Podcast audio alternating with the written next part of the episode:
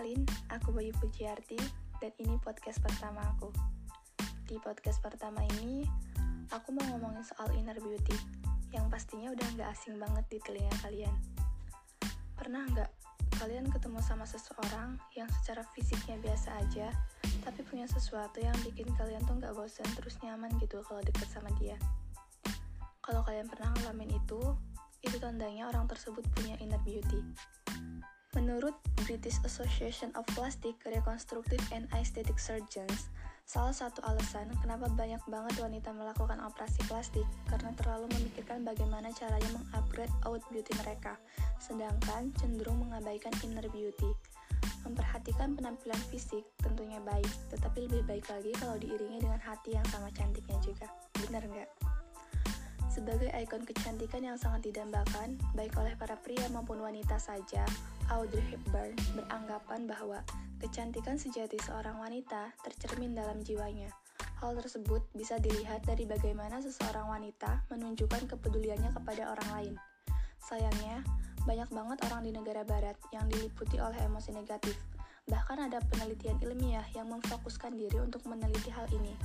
Dari lima emosi dasar yang dimiliki manusia, yaitu perasaan jijik, takut, marah, sedih, dan bahagia, hanya ada satu yang bersifat positif. Emosi negatif sebenarnya bermanfaat.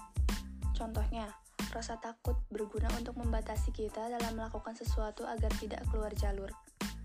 Di sisi lain, ketika kita terpapar oleh kemurahan hati seseorang yang dikagumi, hal tersebut juga dapat menginspirasi kita dan membawa kita keluar dari pikiran atau kebiasaan yang suram.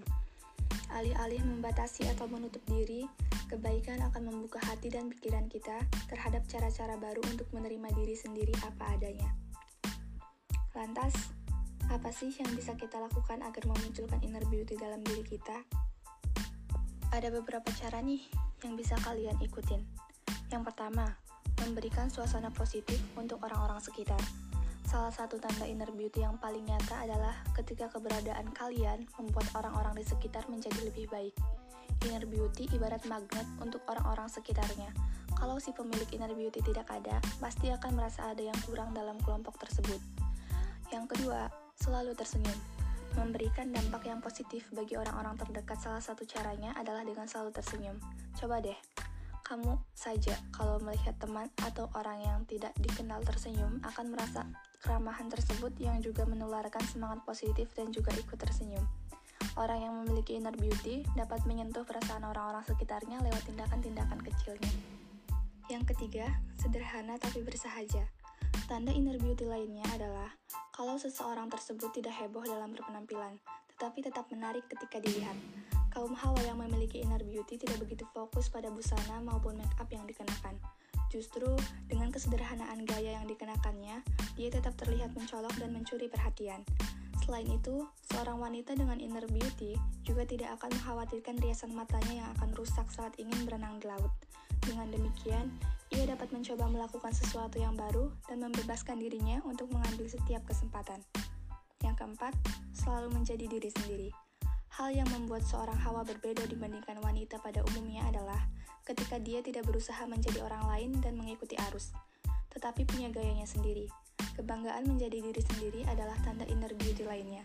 Pada akhirnya, wanita yang memiliki inner beauty menjadikan makeup dan fashion sebagai pelengkap gayanya saja, dan tidak terikat mati dengan keberadaan perkakas kecantikan tersebut. Yang kelima, memiliki empati untuk orang lain.